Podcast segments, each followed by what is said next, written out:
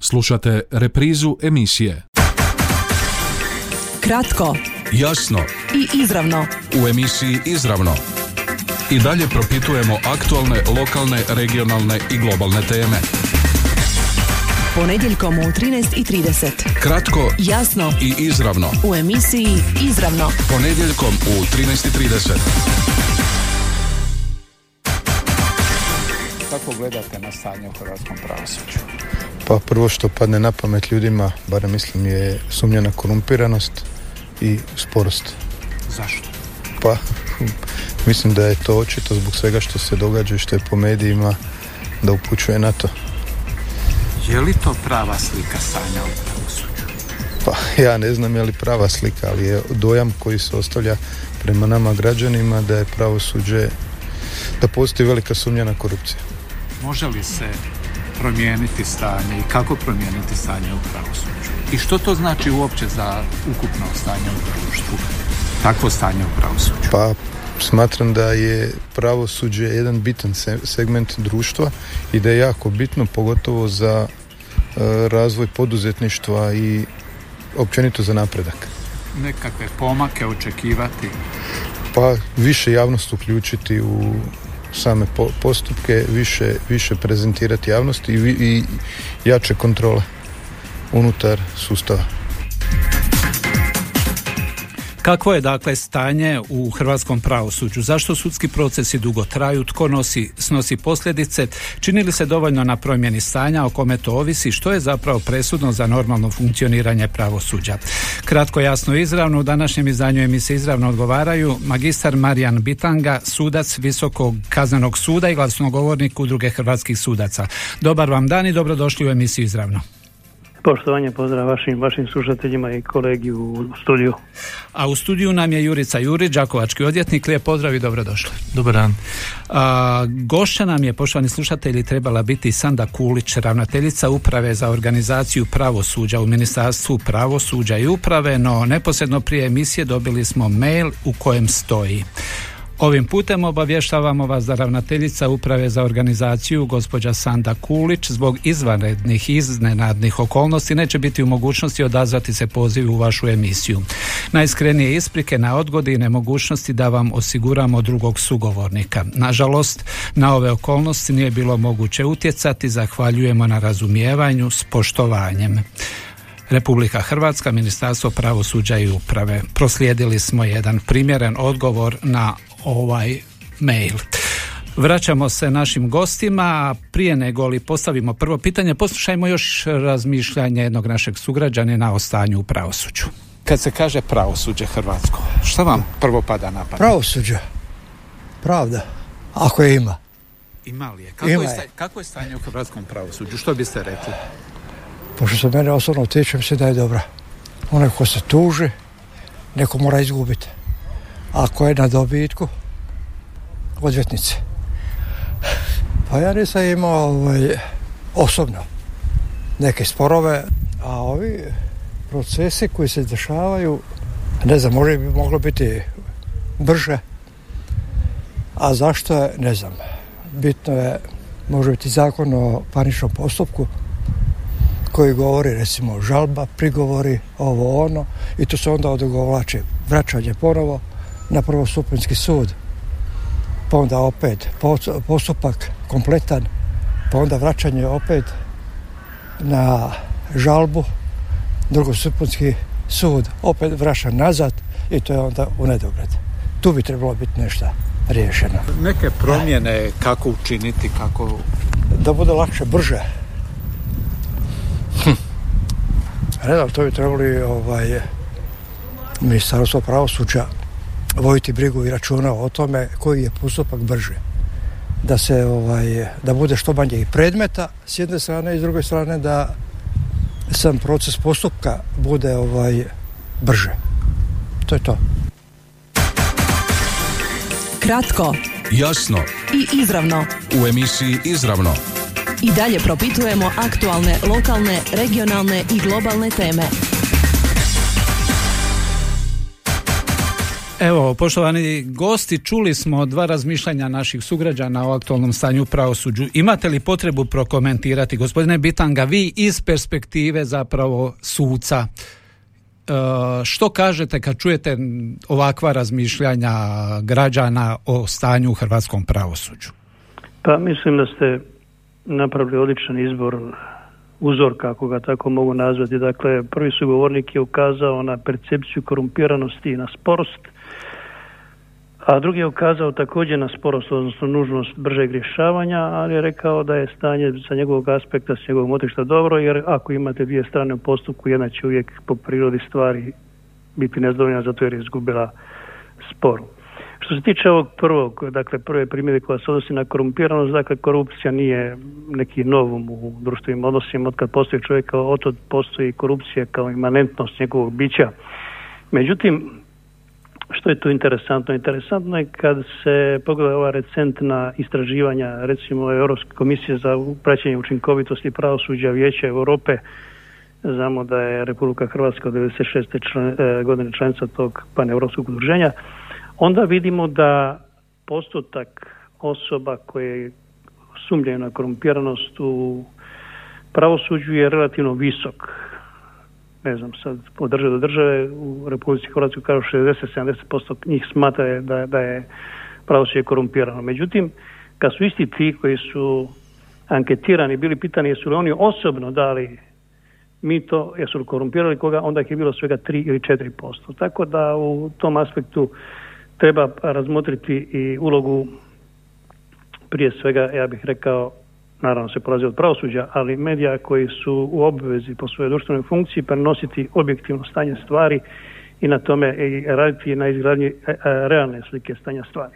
Što se tiče ovog sporosti, to je nešto što po meni također kao observacija stoji. Zašto? Zato jer su još stari latini rekli bis dat cito date, dakle dvostruko daje ko brzo daje. Ako imamo parnicu zbog smetanja posjeda koja traje deset godina, ona gubi svoju svrhovitost. ako imamo ubojstvo za koje kažnjavamo nakon 15 godina, nismo ništa napravili. Tako da bi ovu drugu observaciju prihvatio kao utemeljenu, pri čemu moramo kazati i na nužnost da, pratimo, da moramo pratiti trendove po tom pitanju. Dakle, mi u ovom trenutku možemo govoriti o našoj sporosti, odnosno sporosti pravosuđa, međutim, ako ćemo pogledati trendove i ako ćemo se uspoređivati sa drugih 46 e, sustava unutar Vijeća Europe, onda ćemo vidjeti da postoje sustavi koji su kudikamo brži, ali i oni koji su kudikamo spori. Gospodine Juriću, želite li prokomentirati? Pa, s obzirom da nemamo sugovornika iz ministarstva, možda bih se prvo e, osvrnio na činjenicu broja predmeta koji je trenutno u tijeku u Republici Hrvatskoj. Upravo prema statističkim podacima Ministarstva pravosuđa Utvrđeno je kako je priljev predmeta u 2021. godini iznosio više od milijun i 330 tisuća predmeta novih koji e, dolaze na naše sudove, a opet e, ne želeći e, nešto posebno braniti sudstvo, ali ipak da se pokaže da, da učinkoviti rad postoji, da se radi na smanjenju predmeta, govori i činjenica da je riješeno milijun, preko milijun i 290 tisuća predmeta, dok je neriješenih preko 500 tisuća. Dakle, brojka je zabrinjavajuća što se tiče broja predmeta koji dolaze u sudove. To govori malo možda o stanju svijesti našega društva, odnosno pojedinaca, da jednostavno pravdu za, odnosno zaštitu svojih prava i interesa uvijek traže pred sudom. Zanimljiva su iskustva u drugim zemljama, evo, s obzirom da se uvijek uspoređujemo sa Njemačkom, pa ću i sada iznijeti usporedbu, da gotovo 50% postupaka, koji, odnosno sporova između stranaka u Njemačkoj završi, okonča se izvan suda, dakle u kancelariji odvjetnika. To je ono što na čemu naš sustav treba težiti i naš zakonodavac je i u parničnim predmetima i u kaznenim predmetima uh, unio te mogućnosti, dakle postizanja sudske nagodbe, mirenja u sudskom sporu, a u kaznenom postizanje sporazuma o vrsti i mjeri sankcije. Eto. Vratit ćemo se nekim od ovih tema koje ste spomenuli, a što se tiče ove percepcije još malo. Što mislite? Što se tiče percepcije, mislim da je e, kolega Sudac tu dovoljno rekao da eto, svi pričamo o korumpiranosti u sustavu, a zapravo te korumpiranosti nema ili je ona u mizernim postocima. To su pojedinačni slučajevi, jer gledajte, na milijun i 330 tisuća predmeta u radu, ako je postotak osoba koji su se izjasnili da su dali mito samo oko 3 do 4%, dakle to nužno nije istina da je tako, mislim da je to e, prihvatljiva statistička brojka u svakome društvu. Jer korupcija ne postoji samo u Hrvatskoj, korupcija je u svakome društvu. A, gospodine Bitanga, zazvonilo mi je kad ste rekli mediji, slika medija, ali ovi slučajevi koje smo imali što se tiče korupcije, a i što se tiče evo i ovih dana se vrti pomilovanje e, za dijelo silovanja, olakotna okolnost što je netko bio hrvatski branitelj. Pa je li to, koliko je to spojivo, odnosno nespojivo, evo kroz prizmu suca e, kaznenog, visokog kaznenog suda, kako jel vas ne žacne kad čujete ovakve e, i kvalifikacije i ocjene kada je u pitanju stanje u pravosuđu? Pa naravno, mi svi koji radimo pravosuđu smo ljudi tako da smo osjetljivi na e, te i takve primjedbe, a posebno kad su one, e, ja svoje mišljenje, neutemeljene. Naime, o čemu je riječ? Riječ je, kad spominjete ovaj slučaj e, silovanja i ovu olakotnu okolnost, da imamo situaciju da sud odmjerava kaznu polazeći od stupnja krivnje i svrhe kažnjavanja i pri tome cijeni sve okolnosti koje utječu na da kazna po vrsti i mjeri bude lakše ili teža, to su olakotne otegove okolnosti, njih ima cijelo more. I sad imamo jednu situaciju gdje je cijenjeno više, više tih olakšavajućih okolnosti imamo situaciju da nije bila nađena niti jedna otežavajuća okolnost i onda se našao element hrvatskog branitelja i on se sad potencira i samo se o njemu razgovara. Tako da evo, recimo, to je dobro ste e, naveli jedan, jedan primjer koji može biti ilustracija po meni, to je moje osobno mišljenje, kako ne treba raditi. Mi možemo e, diskutirati o tome je li sudjelovanje u domovinskom ratu olakšavajuća okolnost ili ne. Može, može se neko uzeti kao otežavajuću, ja to ne znam ali to svakako zahtjeva ozbiljan pristup. Ovakav populistički pristup i senzacionalistički nikako ne dovodi u, e, u situaciju da se izgradi povjerenje u pravosuđe. Samo ću vam još jednu reći povijesnu digresiju. Dakle, mi živimo u uvjetima iznimno dinamičnih promjena. Sjetit ćete se da je negdje polovinom prošlog stoljeća u ondašnjoj Jugoslaviji homoseksualizam bio kazneno djelo. Iza toga taj isti odnos rekli su neće više biti kazneno djelo, proglašeni da je duševna bolest. Poslije toga, rekli su nije više duševna bolest, nego je poremećaj u ponašanju. Nakon toga su rekli da je to alternativni način ponašanja. I to je današnji tretman te socijalne pojavnosti. Dakle, vidimo u roku 50 godina kako su stvari dinamične, kako se mijenjaju. Tako i odnosu na ove kategorije koje uzimamo kao olakotne i otegodne, tu jednostavno treba biti oprezan i treba im vrlo ozbiljno, seriozno pristupiti, jer kao što sudovi kad pišu svoje odluke, kolege odvjetnici kad pišu svoju žalbu, svjesni su da to postaje dio jedne povijesne materije koje će se sutra izučavati. Tako i mediji moraju biti svjesni da su oni ti koji dijelom utječu na percepciju javnosti o našem radu. Ja ne bježim od toga da u pravosudnim redovima, kolega je to već spomenuo, imamo sveg i svačeg. Ali Riječ je o onom postotku koji sam uvodno spomenuo koji gotovo korespondira sa švicarskim uvjetima što je za naše ljude nezamislivo. Tako da mi preko nekih stvari koje su recimo izolirane i daleko su manje zastupljene mi generaliziramo sliku što je po meni vrlo, vrlo pogovno za za percepciju. Ali složit ćete se ta slika u javnosti stvara kad se svatko od nas pojavi kao stranka na sudu, unaprijed već stvara nekakvu, nekakvo mišljenje imam li ili nemam povjerenja u pravosuđe. Pa u tom kontekstu i ovi medijski slučajevi složit ću se također s vama da ne treba generalizirati i uloga medija protiv sam senzacionalizma, ali složit ćete se da i kontrola sudske vlasti mora biti prisutna, da mora biti podložna kritici. Evo još do jučer se u suce nije smjelo uh, dirnuti, komentirati sudske presude, sve se shvaća kao utjecaj nas. Međutim, ako se tako nastavi, onda niko neće ništa smjeti komentirati, a stanju, a svi su nezadovoljni stanjem u pravosuđu. Ja se s vama apsolutno slažem. Međutim, ono što podcrtavam i što mislim da je bitno da se provode ozbiljne analize i ozbiljne rasprave i s tog aspekta sam se javio u vašu emisiju jer vidim da, da ste izvršili ste odgovarajuće pripreme, dali ste mi temu, dali ste mi priliku da se ja pripremi i onda možemo meritorno razgovarati. Evo, to je poanta. Ajmo biti vrlo konkretni. Evo, najveći problem uzmimo da je tim redoslijedom, ako, smo, ako ćemo prihvatiti ovo što ste rekli da je korupcija u zanemarivim postupci, postu, postocima, sporost. Zašto moraju uh, sudski sporovi dugo trajati i već imamo jedno pitanje koje smo od ranije već dobili. Kaže, tko je e, snosi trošak kamata, odnosno kako regulirati trošak kamata u slučaju dugotrajnih sporova na koji stranka nije utjecala, a te troškovi i kamata i drugih e, sporova mogu zapravo dovesti u pitanje poslovanje privrednih subjekata.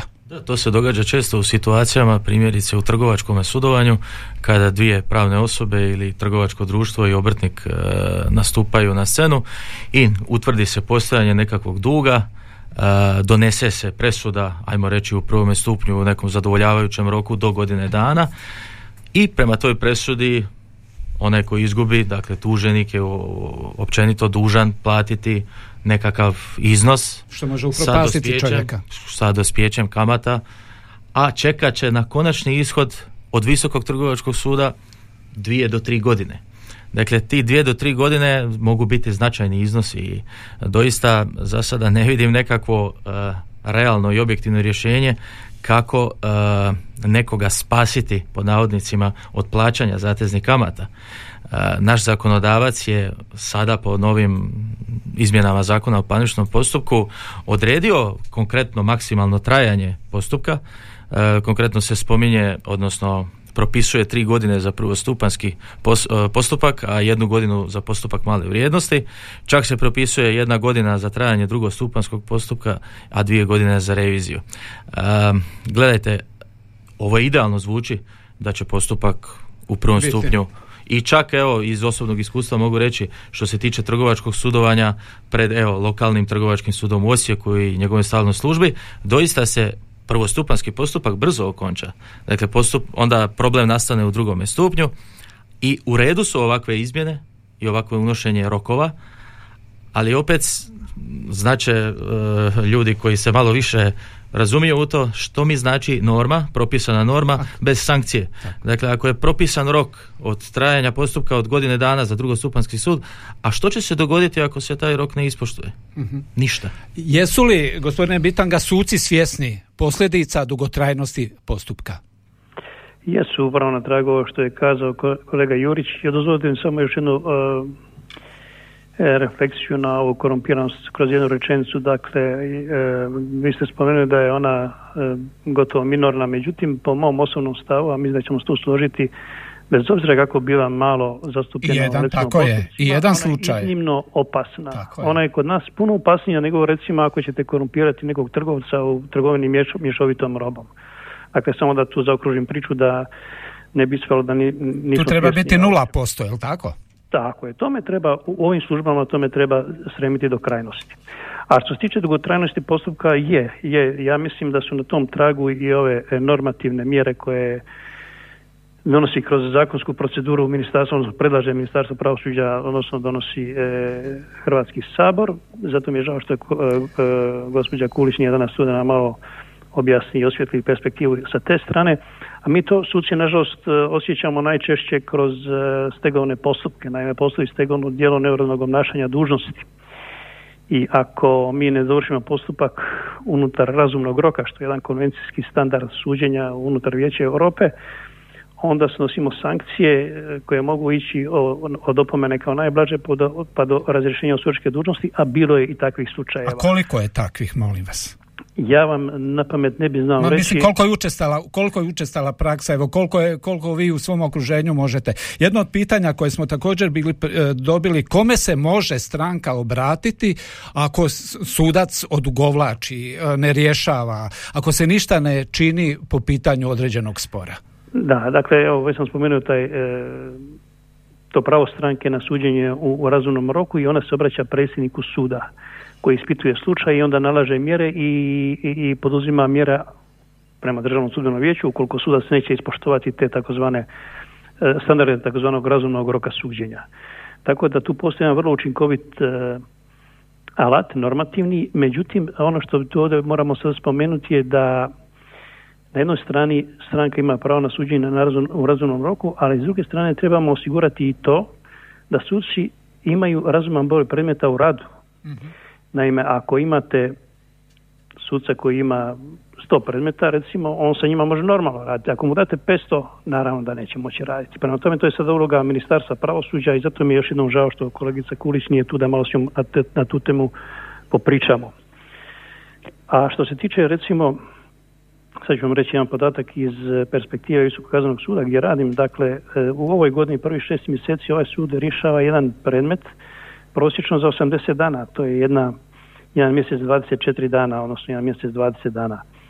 E, I e, vraćamo se sada na građansko pravne, odnosno trgovačke aspekte koje je spomenuo kolega Jurić, a to je ako niste napravili u tom takozvanom razumnom roku i niste odlučili koja stranka je u pravu, vi biti dovodite u pitanje egzistenciju ne samo pojedinaca nego cijelih e, gospodarskih subjekata i mhm. svih osoba koje su povezane sa njim i to je vrlo, vrlo pogubno i zato je ovaj standard iznimno bitan suđenja u razumnom roku. Gospodine Juriću. Pa htio bi se nadovezati na kolegu suca, s obzirom da nemamo sugovornika iz ministarstva, evo da iznesem jedan e, zanimljiv podatak da je u Republici Hrvatskoj smanjen broj sudaca. Dakle, donedavno je u Hrvatskoj ukupan broj sudaca brojio oko 2100, međutim sada ih se, sada ih se broji 1680. Zašto? A, gledajte, određen broj prirodnog odljeva kadra, dakle odlaska u mirovinu. Međutim, mislim da tu e, dosta veliku ulogu igra i politika zapošljavanja, odnosno popunjavanja slobodnih sudačkih mjesta. E, dosta je tu veliku udrugu odigrala i korona, tako da više je tu stavki, međutim, e, faktora, više je tu faktora, međutim, upravo i smanjenje broja sudaca rješavatelja, zatim imate činjenicu da je čak i broj ovlaštenih sudskih vještaka pao za 200 vještaka, dakle e, još jedan sudionik u postupku koji je relativno bitan, e, isto tako utječu na trajanje postupka. Čisto još da se nadovežem, s obzirom da je kolega suda spomenuo e, zahtjev na, za zaštitu prava na suđenje u razumnom roku, to je jedna već ustaljena, ustaljen institut koji postoji u našem pravu. Jeste li ga koristili? samo jedan put iskreno ću vam reći, jer evo, barem u ovoj našoj sredini gdje se nalazimo, ispoštovani su ovi rokovi, odnosno taj razumni rok koji je u praksi do tri godine. Dakle, ali da građani znaju, doista dakle postoji pravno sredstvo, postoji način kako i ubrzati postupak, mhm. to je dakle izravan zahtjev predsjedniku suda pred kojim se vodi e, postupak. E, ako je prekoračen rok od tri godine, tada će predsjednik suda donijeti odluku na, da u roku od šest mjeseci ili u nekom drugom primjerenom roku sudac mora završiti predmet, ukoliko ga ne završi niti u tome roku koji mu je ostavljen, tada stranka koja će je povrijeđeno pravo na suđenje u razumnom roku ima pravo i na novčanu naknadu koju dobiva izravno iz državnog proračuna. Uh, gospodine Bitanga, mali broj sudaca, manji broj vještaka, evo, iluzorno je onda očekivati da će se skoro promijeniti stanje i da će se dogoditi ovo što zapravo zbog čega smo i organizirali. Zašto sporost? Može li se ubrzati? Kako? Ubrzati u smislu e, bržeg rješavanja, kvalitetnog rješavanja, da ničija prava da kako u tom ubrzanju ne budu uskraćena. Da, a, govorimo o jednom vrlo kompleksnom, vrlo, vrlo iznimno kompleksnom pitanju koje zahtjeva i stručne i znanstvene analize, međutim iz perspektive jednog praktičara i ja vam mogu potvrditi ono što je uvodno kolega Jurić spomenuo, to je takozvano alternativno rješavanje sporova. Ne mora sve i po svaku cijenu ići na sud. U ovom posljednjem izvješću, ono je dvogodišnje koje je ovih dana objavio se pež, to dakle spomenuta komisija za učinkovitost pravosuđa Vijeća Europe, oni su tamo dali podatak da čak i u kaznenim stvarima, gdje je naglašena uloga države tužitelja, Nizozemska pribjegava medijaciji, dakle oštećenik, odnosno žrtva i počinitelj, odnosno okrivljenik e, se sastaju, organizirano se sastaju i sami nalaze naše znači rješenje za svoju situaciju i onda se to prelijeva u postupak pred sudu gdje onda sud eventualno njihovu nagodbu samo u obličju odgovarajuću formu. Prema tome, to je po meni jedan veliki dio, jedan veliki prostor koji od nas nije, nije, nije, nije aktiviran, a to je vjerojatno i zbog naših povijesnih i tradicijskih razloga, jer uvijek se preferilo od čim dođete u iole konfliktnu situaciju, tražite sud i sudsku zaštitu, što je pogrešno i taj, taj pristup treba mijenjati. Dakle, to je jedan pravac kojim treba ići, drugi pravac je ovaj normativni, on, je, on se tiče kvalitete propisa. Kod nas vlada jedan, ja ga zovem normativni optimizam, to znači političari kažu mi smo donijeli zakon u Saboru i mi smo riješili problem. Dakle, problem tada nije riješen. Ako je zakon dobar, pomoći će nama praktičarima. Ako je loš, stvorit će najviše problema. To vam je situacija kada date kirurgu umjesto e, steriliziranog skalpela date mu hrđavu čakiju da operira. Naravno da će pacijent dobiti skepsu i da će umrijeti, sepsu i da će umrijeti. Tako da to su stvari koje po meni u ovom trenutku se činile e, kao izlaz prema danjem unapređenju stanja stvari. To znači jedan pravac na normativnom dijelu, a drugi je dio ovaj alternativno rješavanje svih vrsta sporova, uključujući i građansko-pravne i kazneno-pravne sporove čak. A kao sudac što kažete, koliko još uvijek politike kad su u pitanju kadrovska rješenja, u pravosuđu kad su u pitanju različiti utjecaj i, e, i o tome se čita e, određeni kadrovici koji još uvijek imaju utjecaj da sad ne spominjem imena i slično. Razumijem što želite pitati. Dakle, kod nas je državno sudbeno vijeće po zakonu o, definirano kao neovisno tijelo koje skrbi o imenovanju sudaca, njihovoj stegovnoj odgovornosti, razrješenju, imenovanju predsjednika sudova i tako dalje. Dakle, ono je koncipirano na način da imamo e, sedam osoba iz pravosuđa, imamo dvije osobe sa pravnih fakulteta, dva profesora pravnih fakulteta i imamo dva političara, jedan je iz oporbe, drugi je iz vladajuće garniture. Tako da ja o tim utjecajima doista ne mogu, ne mogu vam ništa kazati. E, kriteriji su također propisani kao takvi. Međutim, koliko se to u praksi primjenjuje i na koji način, ja vam to doista ne mogu svjedočiti, ne mogu ništa kazati jer osobno nema spoznaje o tom pitanju. Mogu, čitam ono što i vi čitate. Evo. Postoji nekako razmišljanje, gospodine Jurić, e, javnosti da zapravo dugotrajni procesi odgovaraju vama odvjetnicima? Dobro, naravno da, da će tako iz jedne kuta gledanja biti. To je jasna stvar. Međutim, e, i cilj odvjetnika je zaštita prava i interesa stranke. Dakle, evo sad ću se okrenuti prema kaznenome postupku. Kazneni postupci dugo traju. E, kažem čast iznimkama. Međutim, oni dugo traju zato što postoji i prava obrane, postoje, nije samo interes države da kazni počinitelja, da svrha, dakle, kažnjavanje gdje je generalna prevencija i specijalna prevencija, nego postoji i prava obrane koja se moraju ispoštovati i zato ipak treba pustiti stvari da idu svojim tijekom, pogotovo u kaznenim postupcima. Tu nije ništa, ja ne bih rekao, ja znam da to izgleda na pojedinačnim postupcima da jako dugo stvari traju. Međutim, upravo brzina u rješavanju može biti veća opasnost nego, nego ovo što, kakav sustav mi imamo. nažalost, naša sugovornica je trebala odgovarati na pitanje stvaranja ovih općih uvjeta za učinkovito funkcioniranje pravosuđa, ali stoga ćemo malo to preformulirati. Gospodine Bitanga, kao sudac Visokog kaznenog suda, recimo da ste ministar pravosuđa, što biste najprije učinili ovoga trenutka, što je ono što je najpotrebnije kako bi bar malo odškrinuli one ona vrata učinkovitosti ili još učinkovitijeg pravosuđa nego što je to do sad bilo?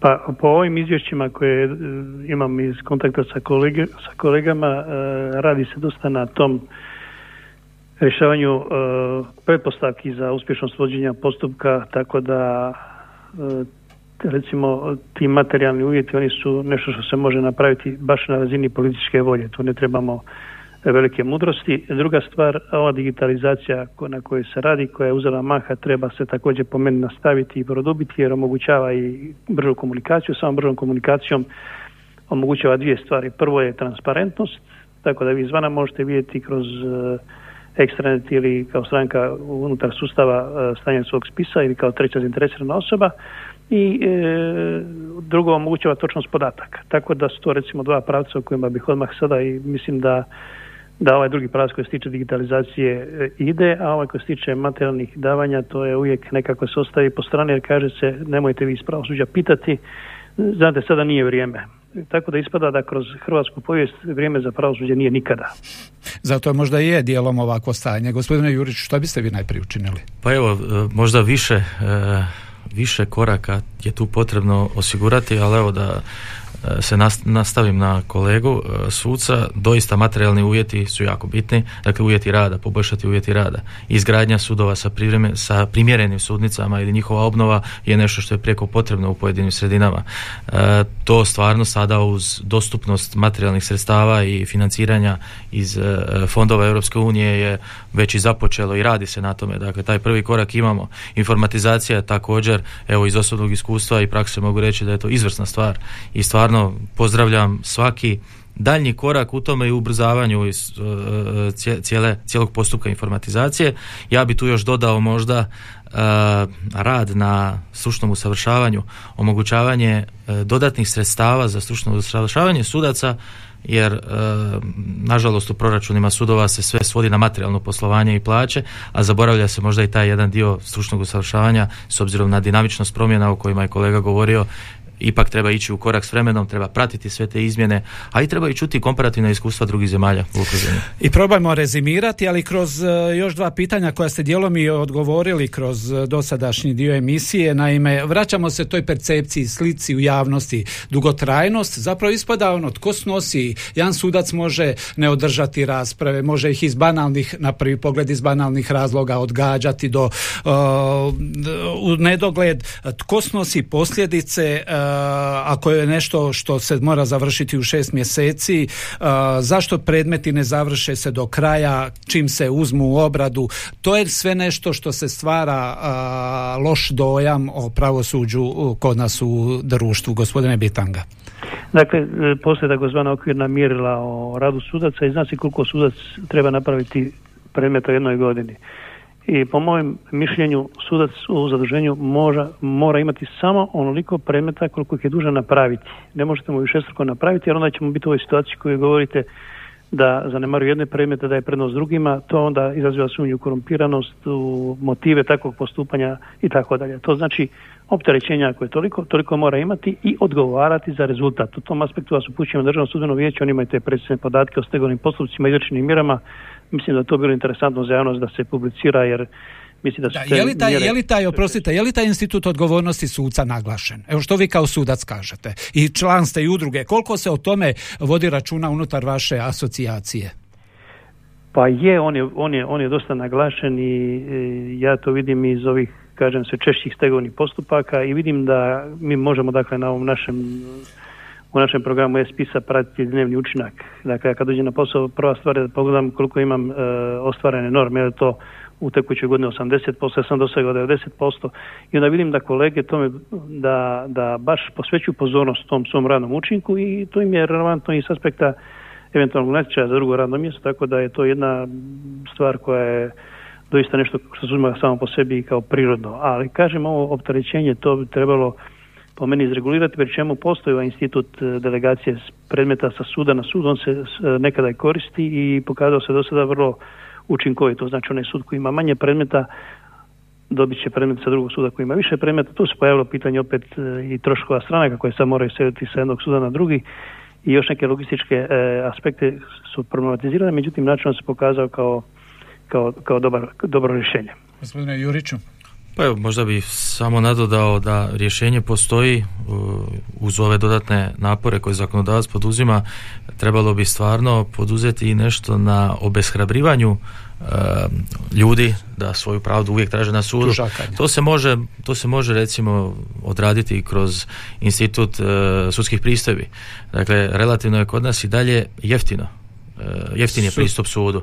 Ne kažem, ne govorim tu sad o pravnoj pomoći odvjetnika koje i ako je zakon o besplatnoj pravnoj pomoći i onima koji si ne mogu priuštiti sudovanje, također to omogućava. Ne bi, ne bi li to bila diskriminacija siromašnih? Onda? Pa bi, ali evo možda da se referiram na ono što je predsjednik Vrhovnog suda u izvješću o sudbenoj vlasti eh, zanimljivo istaknuo, a to je da bi se značajan broj predmeta i zagušenje sudova i sudaca e, moglo riješiti na način da se e, i obveže i državna javnopravna tijela jedinice lokalne samouprave ustanove, trgovačka društva koji su u vlasništvu države da također snose troškove, pa bi onda možda pribjegavali alternativnom rješenju svoga spora, a ne i svoju pravdu, dakle međusobnim nekim sporovima tražili uvijek pred sudom. Dakle, ima, ima načina, još uvijek ima prostora, hvala Bogu e, imamo i mlade ljude koji ulaze u sustav, imamo ideje, imamo i postupak savjetovanja koji je uvijek dostupan za svaku izmjenu zakona i ustrajem i mislim da je ovaj, intencija svakog zakonodavca pa i ministarstva pravosuđa u konkretnom slučaju da i sasluša prijedloge, konstruktivne prijedloge javnosti. I stvarno na kraju obično slušamo ocjene javnosti stanja u pravosuđu. S kojom ocjenom ocjenjujete kao odvjetnik stanja u našem pravosuđu? U ljestvici od 1 do 10 ja, bi, ja bih rekao da evo, lokalni sudovi s obzirom da je ovo lokalni radio, radio, ja ću prvo se tu osvrnuti. Lokalni sudovi prvostupanski čak osmica ili devetka, drugostupanski sudovi što se tiče brzine rješavanja i općenito učinkovitosti šestica. I eto, mislim da dakle onda možemo zaokružiti da bi moja prosječna ocjena od 1 do 10 bila 7. A što kaže sudac? Pa ja sam uvijek kritičan, počeo od kritike prema sebi pa prema kolegama i uvijek kažem da mi moramo biti najbolji, najjačiji i najčistiji, tako da su moje ocjene, recimo jedan prolaz, ali prolaz, samo prolaz, ništa više od toga. Dakle, na donjoj granici, kako je to kolega rekao, ali na donjoj granici njegovih ocjena. Je li realno očekivati da će se stanje skoro promijeniti, gospodine Bitanga? E, U rečenici koliko skoro ne znam, ali je jer su trendovi pozitivni. Dakle, kolega već spomenuo da mi imamo sad situaciju da je na strani recimo kriveni u kaznenom postupku sada kudikamo veći broj tih takozvanih minimalnih prava, njegova pozicija ojačana. Imamo ulogu sada eh, iz restaurativne pravde, uloga žrtve kaznenih djela također ima značajnu ulogu. Tako da je sam postupak postao po sebi kudikamo složeniji i zahtjevniji, ali trendovi su pozitivni i ja samo inzistiram uvijek na tome da se mora raditi brže, brže, brže i to je to. Hvala vam lijepa. Bilo bi, poštovani slušatelji, izuzetno zanimljivo da nam je i Sanda Kulić, uprave, ravnateljica uprave za organizaciju i pravosuđe u ministarstvu pravosuđa bila goša. Ovako smo čuli ipak jednu malo uh, uskraćeniju sliku pogleda iznutra na hrvatsko pravosuđe. S nama je danas bio Marijan Bitanga, sudac Visokog kaznenog suda i glasnogovornik udruge s hrvatskih sudaca i Jurica Jurić, uh, Đakovački odvjetnik. Hvala vam do neke nove prigode. Hvala vam, poštovanje. Kratko, jasno i izravno. U emisiji Izravno i dalje propitujemo aktualne, lokalne, regionalne i globalne teme. Ponedjeljkom u 13.30. Kratko, jasno i izravno. U emisiji Izravno. Ponedjeljkom u 13.30. Ovaj programski sadržaj sufinanciran je sredstvima Fonda za poticanje pluralizma i raznovrsnosti elektroničkih medija. Slušali ste reprizu emisije